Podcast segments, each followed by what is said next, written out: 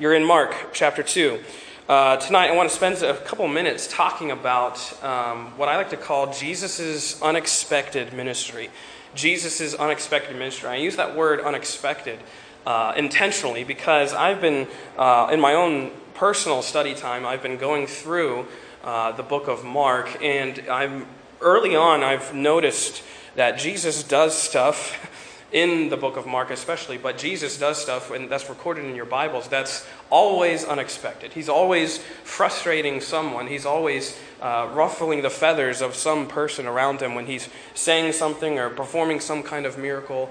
And he's always doing something that's unexpected. And I kind of want to look at that tonight, and we're going to look at that in Mark chapter 2. But very quickly, I just kind of want to give an overview of Mark, the book of Mark itself. Of course, you have four Gospels in your New Testaments, um, and each of these Gospels records for us Jesus' life and death and resurrection. But I think we have to uh, step back and realize that these Gospels, even though we have them, they're not necessarily like Jesus' biographies right? They, they record lots and lots of things about what uh, Jesus and what he did, but they don't record every single thing that Jesus did in his life. And in fact, it, I'll read a verse from John chapter 21. John's gospel, at the, the very last verse of John's gospel, and John says, And there are also many other things which Jesus did, the which, if they should be written, every one, I suppose that even the world itself could not contain the books that, would, that should be written. So he's using a little bit of hyperbole, but he's also just saying that if I were to record every single thing that Jesus did, every single act of mercy that Jesus showed to people while he was on this earth, the whole world couldn't contain all the volumes that could be written. So, uh, very clearly, these books are, aren't uh, year for year, day by day biographies of Jesus' life. They're more like, uh, think of them like literary essays. Each, each of these essays, these four essays, Matthew, Mark, Luke, and John, are, are given to sort of prove a point about Jesus. They're given to sort of show us um, perhaps like a different side of Jesus' ministry. I like to think of it like a diamond you know, uh, if you hold up a diamond in the light and you kind of rotate it, you're going to see all types of different reflections on it. And the more you rotate it, the more the light reflects off of it, and the more brilliant that diamond becomes when you hold it under that light. And I think that's kind of what these gospels are. It's Jesus' life under a light, and you're seeing different sides of it. You're seeing different ways that Jesus affected certain people. And um, uh, just to kind of uh, show you that fact, if you look at these books and kind of uh, try and summarize them, Matthew, uh, his focus in writing his gospel is to show Jesus as the true and better king. He's showing Jesus as the king of uh, Israel, also the king of all the nations. Mark, as we're going to see, it shows Jesus as a servant. It shows Jesus kind of doing unexpected things, like I said at the beginning, and serving people, and he's not coming and commandeering people. Luke shows Jesus as a Savior. That's where we get that glorious chapter in Luke chapter 15, where it shows Jesus or excuse me, has the pictures of the shepherd going after the lost sheep, the woman going after the lost coin, and also the prodigal son returning home. Those beautiful pictures of salvation. John is really one of the most theological books. It's really showing us as Jesus, the Son of God, as God Himself. So, all throughout the book of John, uh, he's writing to prove that this guy who is walking the earth, he's God in the flesh. So, that's why he's, re- he's recording miracle after miracle. John records the most miracles, and he's doing that to prove a, a, a specific point. Um, but we come to uh, the Gospel of Mark. And as I said, I've been studying this Gospel, and I love how Mark uh, writes. It's the earliest written Gospel, probably sometime around the mid to late 60s um, AD. So it's very, very early after Christ uh, ascended. But it's also the shortest Gospel. It's 16 chapters, but they're very short chapters. If you read through it, um, you'll get this sense of urgency. Uh, Mark moves from scene to scene very quickly. He, he goes here and then he moves quickly to another scene where Jesus, it kind of jumps in time. And actually, Mark is kind of known for that. He's known for sort of jumping uh, uh, big gaps in time uh, throughout his chapters. If you look at Mark chapter 1, And verses 13 and 14, it jumps from Jesus' baptism and temptation straight to John the Baptist being arrested. And there's obviously some uh, gaps in time there. But what he's doing is he's, uh, he, he's uh, sort of, I like to think of this gospel as Jesus' highlight reel. You know, if you're a, a, high school basketball player, a high school football player, and you think you're really good, you're going to put a highlight reel together of all your best plays and send it off to all the colleges to make sure you get recruited. And um, that's sort of what I like to think about what Mark's doing here. He's highlighting all these things to prove his point, to prove the fact that Jesus is a servant. He's the Savior who serves. He's the Lord, the God, the creator of the, all the universe. And yet, unexpectedly, he comes and he serves the lowest of human beings. It totally is an unexpected reality. And he's proving that point. He's, he's moving from scene to scene. And even chapter 1, if you just kind of want to survey chapter 1, you can read through it quickly. Um, it goes, it, it's, it's a packed chapter. It's 45 verses in chapter 1. And it contains Jesus' baptism, Jesus' temptation, Jesus' inauguration into public ministry. It, it, contains his calling of disciples. It contains him healing all kinds of people, preaching in two different cities. It's, it's just, um, it's moving quickly. Mark has this sense of urgency, this sense of uh, immediacy in his writing, um, and you'll get that very quickly. Um, and again, he's doing it to prove this point Jesus is a servant. And it's an unexpected truth. This idea that God comes to serve. He doesn't come to domineer us. He doesn't come to tyrannically rule us. He doesn't come to uh, be self serving. He comes to serve. He says that, and um, I'll just read it. In Mark chapter 10, it's sort of, I think, the thesis of his entire book, where Mark says this, or it's actually Jesus speaking. But it says, For even the Son of Man came not to be ministered unto, but to minister, and to give his life as a ransom for many. He didn't come to be ministered unto. He didn't come to get something. Jesus came to minister. Jesus came to serve. And in fact, if we want to go all the way, Jesus came to die. And so he's proving that very fact throughout all of his writing.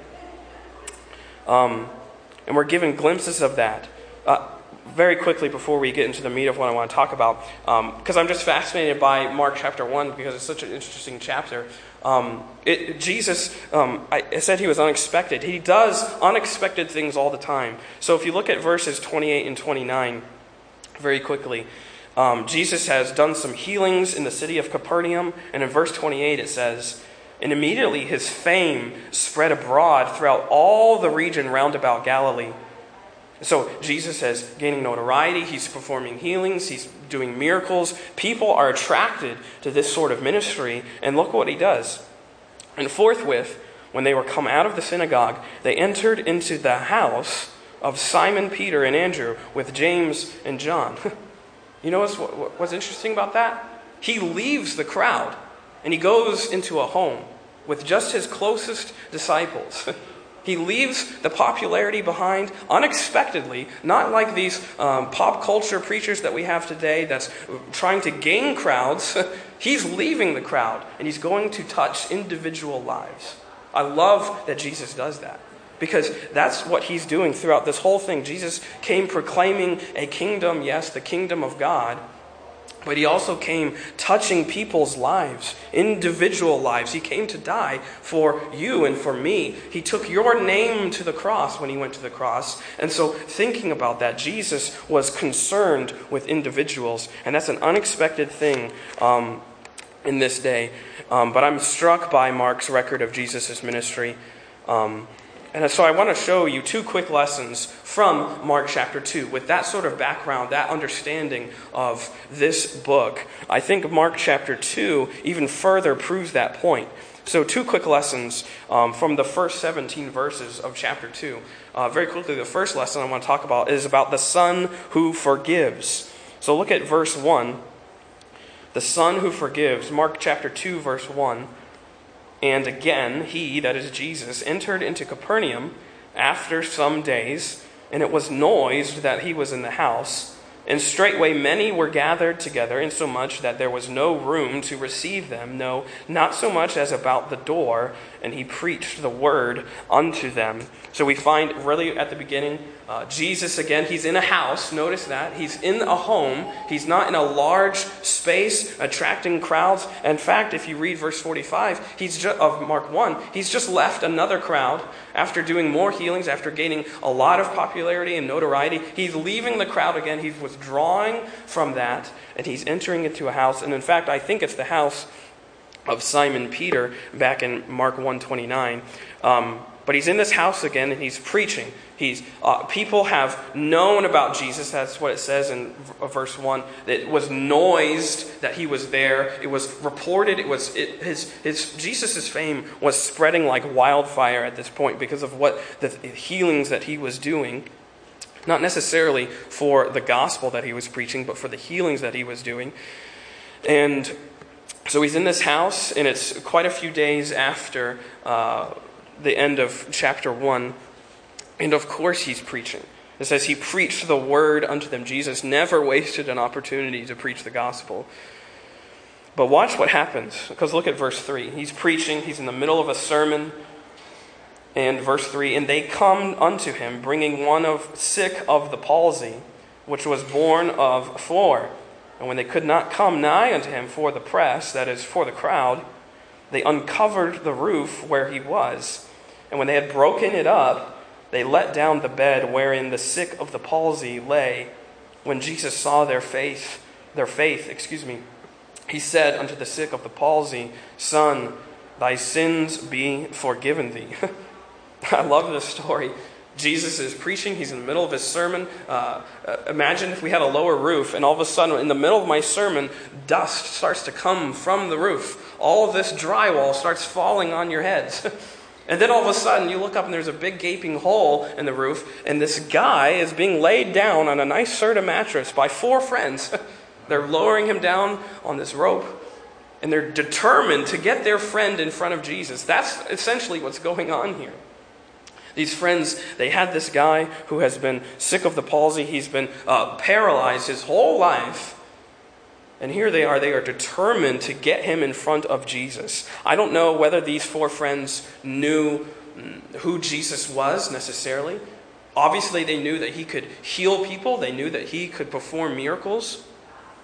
But nevertheless, they knew that this guy, this, this Galilean miracle guy that they had heard of that was noised, about in the regions of Galilee, they knew that this guy was their only hope.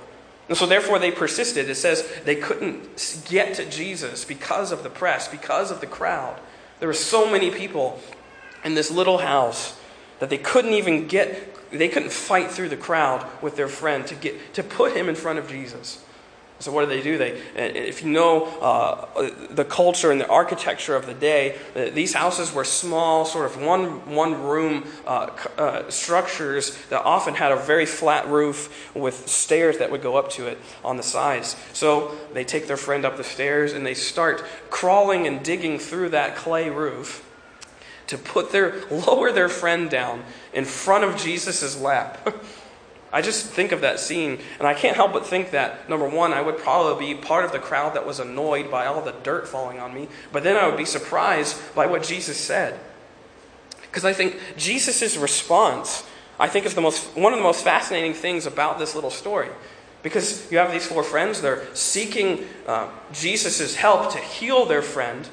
They want their friend to stand up and be able to walk again. They want him to have a life. And what does Jesus do? He doesn't say, uh, be healed. What, what does he say? Verse 5 again. When Jesus saw their faith, he said unto the sick of the palsy, Son, get up and walk. No. Son, thy sins be forgiven thee. He doesn't say be healed. He says, You are forgiven. I, I, I imagine that's not really what they were after. uh, Jesus, that's not really what we're going for. We're going for healing. We're not going for forgiveness. but Jesus was proving a point because he knew what was going to happen next. Because where these friends sought to heal their friend's paralysis, Jesus sought to save this guy's soul. And he was out for something far better than just bodily healing. He was out to show that he was the Savior of the world.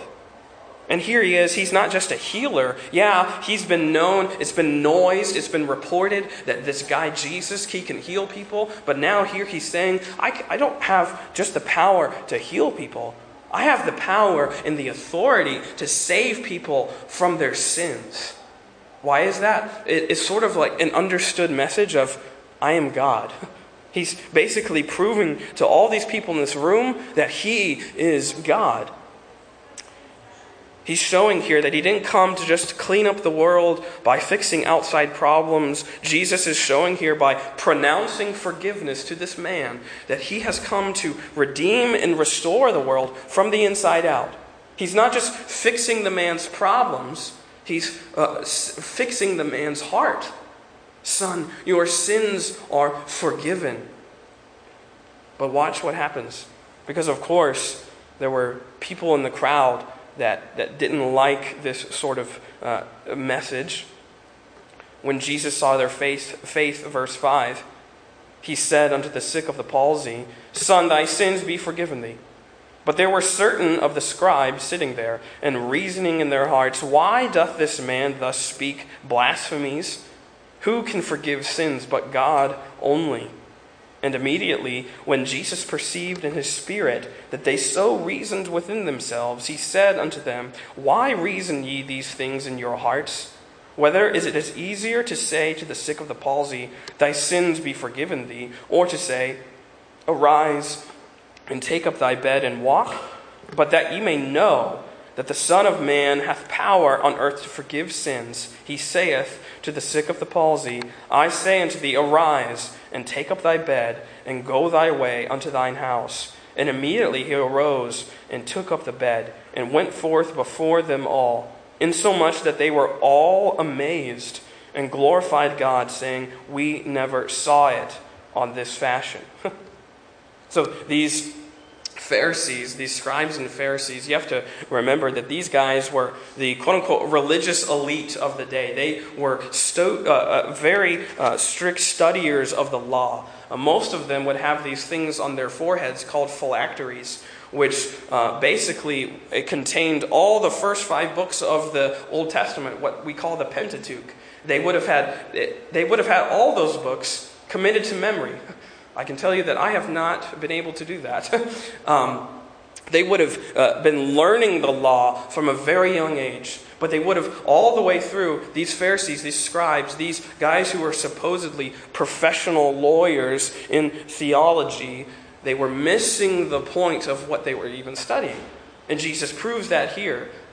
they look at the hardness of their hearts here. They see this healing they see this miracle happen before their eyes where Jesus says, Not only forgiveness I'm giving you, but yes, you who are paralyzed, you can't walk, get up and walk. And this guy gets up, and the strength is restored to his legs, and he walks. They see this miracle before them, and they're not even concerned about the healing. They're actually more concerned that this guy, Jesus, he's, he's teaching heresy. Look, that's what they say in verse 7. Why does this man thus speak blasphemies? Who can forgive sins but God only? They're saying this guy, he's blaspheming God. These scribes and Pharisees were so concerned that they weren't the center of the religious world in order that when this man Jesus started preaching a message that was opposite of theirs, they started getting nervous. They, and in fact, in, we will find out in chapter 3, it's in chapter 3 of Mark where the scribes and Pharisees end up uh, coming together to, uh, to conspire to kill Jesus. the third chapter. I think that's interesting. But they hear this Jesus guy pronouncing forgiveness, and they accuse him of blasphemy. They're saying basically, how dare this Galilean guy, this, this, this son of a carpenter, how, how in the world can he proclaim forgiveness to people? That's something only God can do. But I love that what it says in verse 6 is that they were reasoning in their hearts this accusation. They weren't speaking out loud, they weren't uh, verbally attacking Jesus. They were reasoning within themselves And look at what Jesus does. He knows it because, of course, he is God. And it says, And immediately when Jesus perceived in his spirit that they so reasoned within themselves, that's when he goes into his response to them. He knew exactly what they were thinking. He knew exactly that these scribes and Pharisees were frustrated by Jesus just giving out forgiveness for free. They were, uh, uh, they were astonished that this Jesus would claim deity like this. He's claiming that he is God. He's giving out forgiveness of sins. He's showing mercy to all the wrong kind, kinds of people. He's, he's, uh, he's attracting all kinds of crowds to his name. I think they were frustrated by that, and I think they were also a little bit jealous of that. And Jesus saw that jealousy, and like all good teachers, he chose to sort of put these guys uh, on their mark, so to speak. And he wants to show that he's not just a good teacher, he's not just this miracle guy from Galilee who's doing these uh, things by turning water into wine and healing uh, men from the palsy and turning uh, demons away. That's not just what he's about. So that's why he is. That's why he proves in these verses here that he has control over, yes, both creation and, yes, redemption. Because he is the creator and he is the redeemer. He's showing both. I have power over both. I can create, I can redeem, I can destroy too. I am God. He is saying to these people, he's just proving it without necessarily saying it with words. Jesus speaks forgiveness. I like that. He, he says to this man of the palsy, Your sins be forgiven. With the scribes and Pharisees, they had taken the law, the law of God, a law that was good and right and just, and they had turned it into a system where you had to perform certain things in order to get forgiveness. That if you met certain conditions, then you would be able to be pardoned. You would find your guilt fall off of you if you did certain things, if you fulfilled certain practices, if you washed your hands a certain way, even. And Jesus is just saying, Your sins be forgiven. they were, I think they were just astonished at the simplicity of Jesus' message. He didn't give this sick man of the palsy any sort of ritual to perform. He didn't tell him to go out and make a smokestack and do this uh, seance and prayer thing or whatever. He just says, Your sins are forgiven. And not only that, rise, take up your bed, and walk. And he does. because he is creator, he is redeemer, and this whole thing just, just blows the mind of this crowd. That's what it's basically saying at the end of verse 12 where the crowd is basically saying, We never saw it on this fashion. We've never seen or heard anything like this before. This guy is teaching uh, something that is completely new, it's foreign. We've never seen teaching like this because Jesus is saying, I have authority to forgive because I am the one who is going to make forgiveness a reality. you notice that? Jesus pronounces forgiveness of sins even before he has gone to the cross to die for those sins because he is God. He has power over forgiveness. He has power over redemption. He has power over creation. And he's saying right here, I am God and you are forgiven. And he's preaching this unexpected message. He has authority to heal and to pardon, to create and to redeem. This is the lesson about the Son who forgives, who is also God. But secondly, very quickly, I want to also talk about this second lesson that we see in the next couple verses, verses 13 through 17, a lesson about the sinner's friend. A lesson about the sinner's friend. Look at verse 13. Because we move from this scene right here in the house, and notice again where it says, And he went forth again by the seaside. That phrase, and went forth again, is another one of Mark's uh, traits of moving in passages of time. He's jumping uh, scenes, he's moving to a new scene, um, and he says, uh, excuse me, and he went forth again by the seaside, verse 13, and all the multitude resorted unto him, and he taught them. And as he passed by, he saw Levi, that's Matthew, the guy who wrote the book of Matthew, the son of Alphaeus, sitting at the receipt of custom, and said unto him, Follow me. And he arose and followed him. So, very quickly, we see this lesson about the sinner's friend. This passage of time is showing again Jesus' pattern to withdraw from the crowds. He has just performed this miracle of the guy uh, healed from paralysis, and he's drawn that crowd, that crowd that was noise that was reported about him, and he leaves again. He withdraws, he goes by the sea, and he's actually in an unexpected place because he calls this guy Levi. He calls this guy Matthew to follow him, the son of Alphaeus, sitting at the receipt of custom. We have to see this scene for um, the scandal that it was. Because if you just read it, it doesn't sound like anything bad. It's just calling a customs broker to follow him. No, uh, he's actually calling a tax collector. You know, Matthew was a publican, he was a tax collector. If you know anything about tax collectors in this day, you know that they are hated by like everyone. Remember that scandal from 2008 with Bernie Madoff? He stole billions of dollars from people in one of the largest Ponzi schemes in U.S. history. Uh, he was a social pariah in the United States. Everyone hated this guy. He had stolen so much money. Think about that with tax collectors.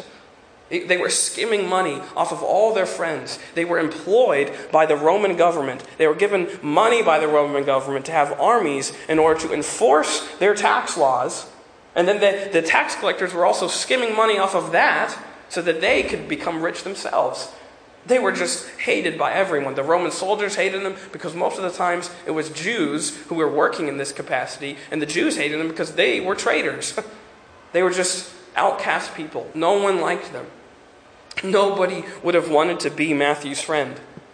And uh, even more, Matthew, Levi, this guy, he would have been the least likely of person to say, I want that guy on my team. Especially if you're going into ministry. That's why this calling of Matthew is so, again, unexpected. Levi, this guy Matthew would have been the, the least person, the last person you would have been uh, wanted to recruit to be on your missions team. And yet Jesus goes to this guy and says, I want you. Follow me. And he arose and followed him. It shows Jesus' affinity, again, to do something surprising and unexpected. He uh, subverts what we think uh, the Messiah should be and who the Messiah should be around. Because look at what happens next. Look at verse 15. And it came to pass that as Jesus sat at meat in his, that is Levi's house, Many publicans, so Levi's friends, and sinners sat also together with Jesus and his disciples, for there were many, and they followed him. And when the scribes and Pharisees saw him eat with publicans and sinners, they said unto him, his disciples, How is it that he eateth and drinketh with publicans and sinners?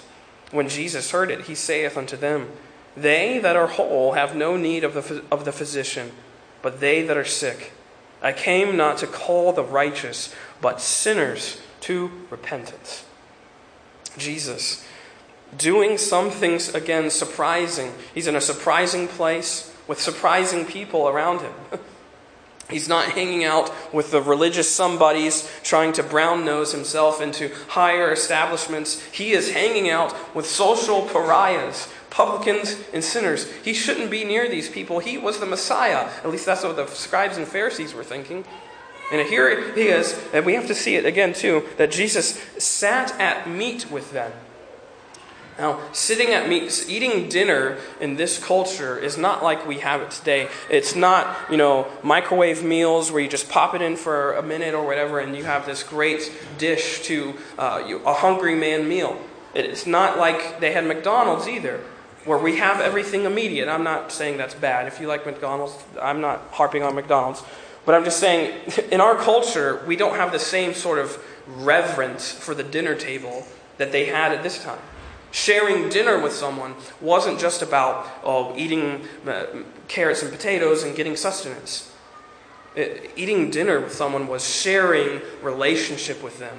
If you were sharing a table, you were sharing your life. You were aligning yourself with that person. It was a sacred sort of event. It was a holy sort of practice. It was something that had a lot of resonance and meaning in this culture.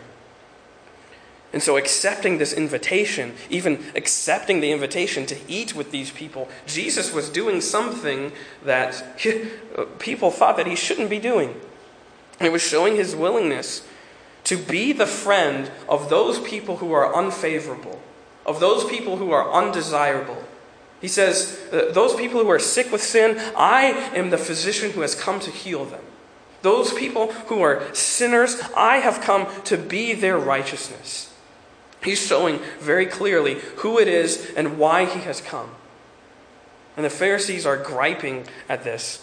They're murmuring, How is it that he can eat and drink with publicans and sinners? How is it that this guy who's supposed to be the holy Messiah is hanging out with these, uh, these, these outcast people?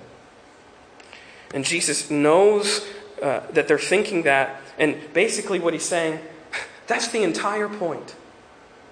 We don't often think of this verse, Mark 2:17, that where he says, "They that are whole have no need of the physician, but they that are sick. I came not to call the righteous, but sinners to repentance." We don't think of that verse oftentimes when we think about Christmas. But I think that this is one of the most Christmas verses in your entire Bibles. Because why did we need Jesus, Jesus the baby in the manger at all, if not because we are filthy, rotten sinners? This is why he had to come in the first place. This is why we needed a Savior at all, because we are sinners. And he's, uh, Jesus, by saying this, I, have, I came not to call the righteous but sinners, he's sort of using uh, some, a little bit of sarcasm because he knows that the Pharisees see themselves as the righteous ones. And so he's basically saying, if you think that you're righteous, I'm not, I don't have anything to do with you. I have come to call the sinners, the people who know that they need something that needs to be fixed. I have come to call the sinners, the ones who know that they are down and out and they have no hope in and of themselves. I have come for those people. So if you don't see yourself as one of those people, then I can't have any dealings with you. And this is why we celebrate Christmas, because Christmas is the celebration of the unexpected Savior that comes to us who says, Don't fix yourselves. I'm going to come and fix all the problems myself. I'm going to take it into myself. I'm going to take all the sins of the whole world into myself so that you can be made whole, so that you can be righteous. This is what, you know, there's that Stevie Wonder song. This is what Christmas means to me, right? And he talks about mistletoe and caroling and I don't know what else. I don't really listen to Stevie Wonder. But this verse is what Christmas means to me. That Christ came into the world to, uh, to save sinners, to lead sinners to repentance. That's what Christmas means to me.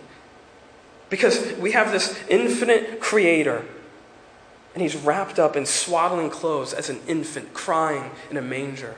You think about that? An infinite God who's now an infant in Mary's arms.